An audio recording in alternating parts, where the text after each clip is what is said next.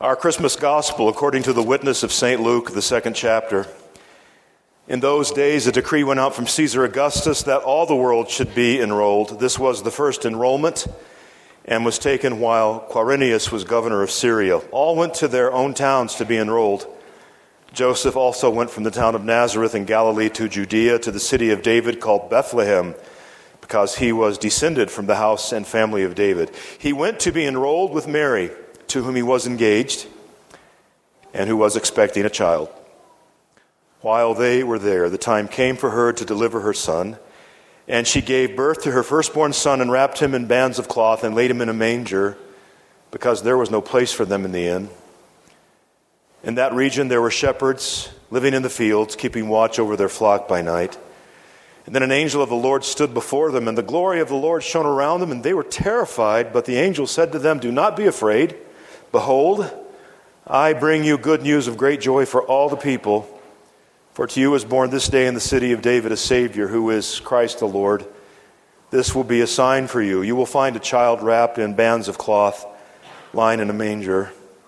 And suddenly there was with the angel a multitude of the heavenly host, praising God and saying, Glory to God in the highest heaven, and on earth peace among those whom he favors. When the angels had left them and gone into heaven, the shepherds said to one another, Let's go now to Bethlehem and see this thing that's taken place, which the Lord has made known to us. So they went with haste and found Mary and Joseph and the child lying in the manger. When they saw this, they made known what had been told them about this child, and all who heard it were amazed at what the shepherds told them. But Mary treasured all these words and pondered them in her heart. The shepherds returned, glorifying and praising God for all they had heard and seen, just as it had been told them. This is the gospel of our Lord. Amen.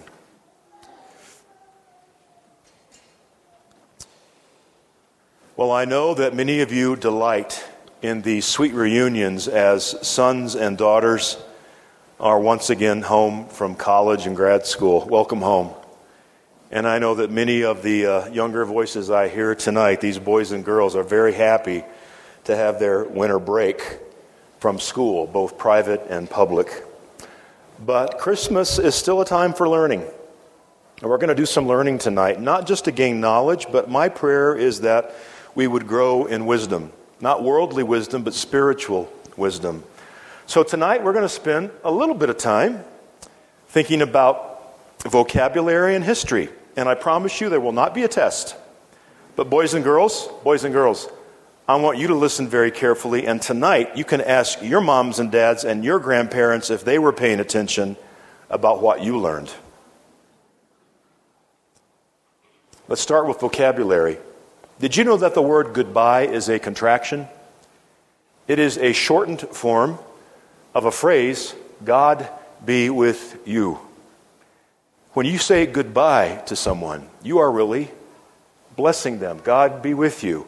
And isn't it ironic that even atheists, probably unbeknownst to them, are saying, God be with you? I'm in that season of life where I now look forward to uh, sleepovers with my grandsons. I had lots of sleepovers with my four daughters when they were living at home, but now I have grandsons two at a time, Carson and Landon, who come to visit. And the other morning, as we were sitting at the table enjoying their favorite breakfast, you know what boys like double fudge Pop Tarts. Um, we were talking about breakfast, and one of them said, Bappa, why do we call it breakfast? And I had a chance to share my wisdom, as grandfathers are wont to do. You know the answer, don't you? You break the fast. Some of you have been told by your physician, now I need you to fast, don't eat overnight before you go in to give blood. I need you to fast before you go in for surgery. Don't eat. So in the morning, we break the night fast. We end it by finally eating, having not taken nourishment since we went to bed. My grandsons thought I was just brilliant. So far, so good. You may not know it, but Christmas is a contraction too. We are here tonight for the Christ Mass. Now, our Roman Catholic brothers and sisters have no problem with that. They go to Mass every week to worship the Lord. They call their service Mass. And I find it very ironic that even tonight, Southern Baptists are going to Mass, the Christ Mass, where we worship God, the living God. And in truth, we are called to this Christ Mass, this worshiping of the Lord every day not just Sundays and certainly not just during holidays, holy days. So, to all the people, and you might be one of them who say, I wish it could be Christmas all year long. Well, it can be. Every day you can love God, worship God, honor God by your life, by your daily ministry and witness. No one is stopping you. Even though Christ Mass means worshiping Christ, which we do as Christians 24 7, 365 days a year. We know that this contraction has come to signify this time of the year, this Christmas, this time when many at least know that we're celebrating the birthday of Jesus annually. And here's where the history comes in now that we've covered vocabulary. The Christian church does not claim, never has, that we know with certainty that Jesus was born the 25th of December. We, we don't know when Jesus was born. The 25th of this month was chosen by Christians long ago to remember the birth of Christ, and it wasn't an arbitrary decision. Here's how it happened. Some of you know this really interesting history. The Romans, the pagans, had a festival this time of year they called Saturnalia. It took place every December. It was the feast of the sun. They believed that the sun, that's S U N, was dying every winter, and only by their pagan rituals and sacrifices, sometimes even of humans, could the sun, S U N, be born again and the days begin to lengthen. Our Christian ancestors knew of Saturnalia, and they decided to take it and make it their own, not worshiping the S U N, but the S O N, the living Son of God, who died once, never to die again, whose light shines eternally. I think it's just fascinating. They took the pagan winter celebration and turned it into a celebration of the truth of the one God and Father of us all who sent his Son, Jesus Christ. So even though we don't know the exact date, it is a biblical truth, and it's a wondrous truth that Christ, the Word, was made flesh incarnate, born among us, fully God while fully man at the same time. And because he was born, and because his birth is the fulfillment of God's Word and the beginning of God's plan of salvation, it is good and it is fitting that we celebrate Jesus' birthday and give thanks to the Father for the precious singular gift of the Savior. Now, some of you are familiar with people who claim to be Christian, and they're really angry that we're here tonight. In fact, they think that we're committing a sin by celebrating the birth of Jesus. They don't think we should ever do that because we don't know the exact date. And so we shouldn't mark any time of year in honor of his birth. I think that's their loss. I think it's their great loss. I remember a family not too long ago that decided that they wanted to adopt. They had tried to conceive without success. And so they decided to adopt a beautiful little girl. They don't know if this baby was three, four, five months old, but because of her size, her length, and her body weight, um, the medical team guessed that she was about that old, but no one could be sure. So they decided that her birthday would be celebrated every year on the day that they brought her home. And she became a living part of that family of three. Every year, her going home day was her birthday as the parents gave thanks to God for the privilege of welcoming this beautiful little child into their home. It was a right thing and a loving thing to do. Wouldn't it have been sad, and I dare say even cruel, if those parents had said to their daughter, when she finally could understand, since we really don't know the day you were born with certainty, we're not going to celebrate your birthday. No cake for you, sweetie. No cards, no singing, no presents. How, how could any loving parent do that? Of course, they wanted their daughter to have a birthday. It was the good thing to do. So we celebrate the birth of Christ annually, as we celebrate our own birthdays annually. And we don't lose any sleep over the fact that we don't know the precise month or day that Jesus was born. An agnostic friend of mine, and you should not be surprised that the pastor has agnostic friends. How else shall we lead people to Christ who don't yet know him? I have plenty of friends who are agnostics. I have friends who tell me and over again they're atheists and they always want to talk with me about God. And a friend of mine who claims to be an agnostic thought he had me on the theological ropes because he found out, I think online, that we Christians took Saturnalia and made it into uh, our celebration. But he didn't know the history. And when I told him the history of how those early Christians saw what the pagans around them were doing, and then over time made that a celebration of the true Son of God, he started to appreciate their creativity, their innovation. And remember, the Christians who lived in that Roman Empire, uh, they didn't live in a culture that practiced tolerance or celebrated religious diversity. And the Romans did not create safe zones for the followers of Jesus Christ. They put them in the Colosseum where they were put to death. So we don't hide the fact that Christians long ago decided to give thanks for the Son of God when the dominant culture, the Roman Empire around them, had been involved in a pagan ritual in observance of Saturnalia for eons. It is good to celebrate Christ. It is good to rejoice this Christmas. But we need to remember that our Christ Mass, our Christ Mass, is worshiping a living God, not just celebrating a birthday long ago. When I had my 59th birthday this past fall, my family was not focusing on what happened in October of 1957. They were focusing on me, 59 year old me. Someone's supposed to say, You don't look that old. Thank you. Thanks for not saying you look older. they were celebrating the Bruce who's alive here now. They didn't give me presents appropriate for a baby or even that teenager I once was so very long ago. And we certainly remember the infant Jesus in our beautiful songs tonight.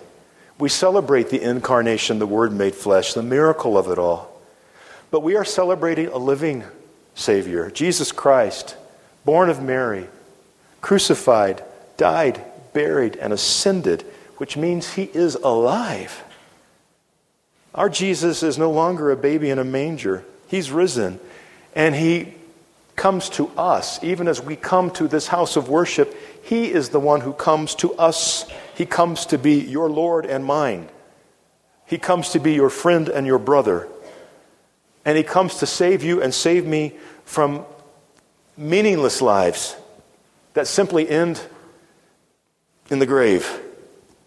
He comes because He wants your life to have meaning and purpose and hope that stretches into eternity. And He wants you to learn from Him what it means to be loving and generous and fully alive, all by the power of His grace unleashed in your hearts and in your homes. When it comes to Christmas and the reason God sent Jesus, listen to these words. If our greatest need had been information, God would have sent us an educator. If our greatest need had been technology, God would have sent a scientist. If our greatest need had been money, God would have sent an economist. If our greatest need had been pleasure, He would have sent an entertainer. But our greatest need is forgiveness. So God sent a Savior, a Savior that's what the angel said to the shepherds a Savior, Christ the Lord, because of our great need. That sh- those shepherds heard the words, Don't be afraid. Fear not. I've got good news for you. Listen to what God is doing. The angel had good news to share because Jesus is Savior. And that means he comes to save you and I'm so thankful he came to save a sinner like me. A long time ago, when Kirsten and I, my wife, were newlywed, we had the privilege of meeting a man who was already a senior citizen by the name of Alvin Rogness. He was a Lutheran pastor and theologian. And by the time we met him, he was retired, living in the same community where I went to grad school.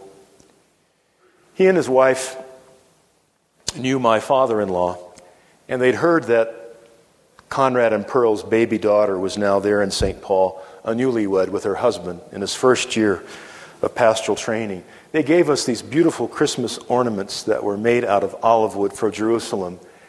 I didn't have the heart to tell them that we didn't even have the money to buy a Christmas tree that first Christmas, but we received the gift. And I made sure we got a tree that next year by working a few extra hours at my part time jobs. But it was Dr. Rogness who wrote a book called Captured by Mystery. I didn't read it until he'd been dead for many years. I wished I'd read it sooner so I could have thanked him for his wisdom. But I want you to think and tonight pray about what he's trying to tell us in these words from that book. Christmas tells the story of a God who so loved the world that he sent his only Son to save it. And since God and the Son are really one, it was God himself who came. He came because he loves us. God came to earth. This news may be good, or it may be bad. For if God is an ogre, it is bad news. But if God be a Savior, it is good. Now, if man does not want to be disturbed, let alone saved, it's bad news. If man yearns to escape his bondage and change his life, then it's good news. It all depends on what kind of God we have and upon what sort of person I am. So remember this God loves you even if you wish He'd never come. If you insist on ignoring Him or denying Him, He loves you still. But His love is a threat to you. Let him have a little corner of your heart, and this God will plot to take the whole of it. Give him a bridgehead in your life, and he will seek to invade the whole of your life. And you'll never be the same again when this love has captured you. So you'd better settle for Santa Claus if you want to continue your life unaltered. You'd better just sing about jingle bells instead of the little town of Bethlehem, and you'd better just exchange your gifts and drink your toasts. Then life can go on and on and on as before. But if you take this good news seriously and bend the ear to hear the glorious tidings of a God who loves, a God who saves, then you will come to know the Christmas story as the most beautiful and powerful message ever to reach the human race and Christ will come to you, and you'll never be the same. Christ has come. He's coming again. And He comes for you now. And I hope and I pray this Christmas you'll never be the same. When you arise in the morning and enjoy your Christmas breakfast, when you break your night fast, Remember Christ who came to fill you up with his mercy and grace to satisfy the hunger in your soul for true meaning and real love. Let your enjoyment of your meal, whatever it is chocolate Pop Tarts or egg bake or a breakfast burrito, I don't know let that meal be your Christ Mass, another way of praising God and worshiping the Lord. And tonight, when we say our goodbyes, at the end of another beautiful Christmas Eve service, returning to our individual homes, remember goodbye means God be with you.